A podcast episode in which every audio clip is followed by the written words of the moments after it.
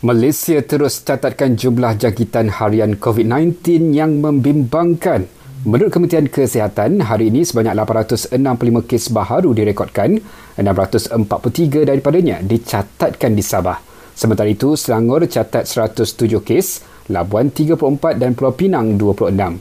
Tiga lagi kematian dilaporkan menjadikan jumlah korban meningkat kepada 190. Perintah Kawalan Pergerakan diperketatkan. PKPD akan dilaksanakan di Penjara Kepayan dan kuartus anggota pegawai di Kampung Matambai, Sabah. PKPD itu bermula dari 20 Oktober hingga 2 November depan melibatkan lebih 3,500 individu termasuk banduan. Gelombang ketiga penularan COVID-19 negara ini dijangka berlarutan hingga awal tahun depan. Menurut pakar perubatan kesihatan awam Dr. Ahmad Zaid Fatah Azman kepada Berita Harian, jangkitan gelombang ketiga ini mungkin dapat dilandaikan jika vaksin dapat dihasilkan pada akhir tahun ini.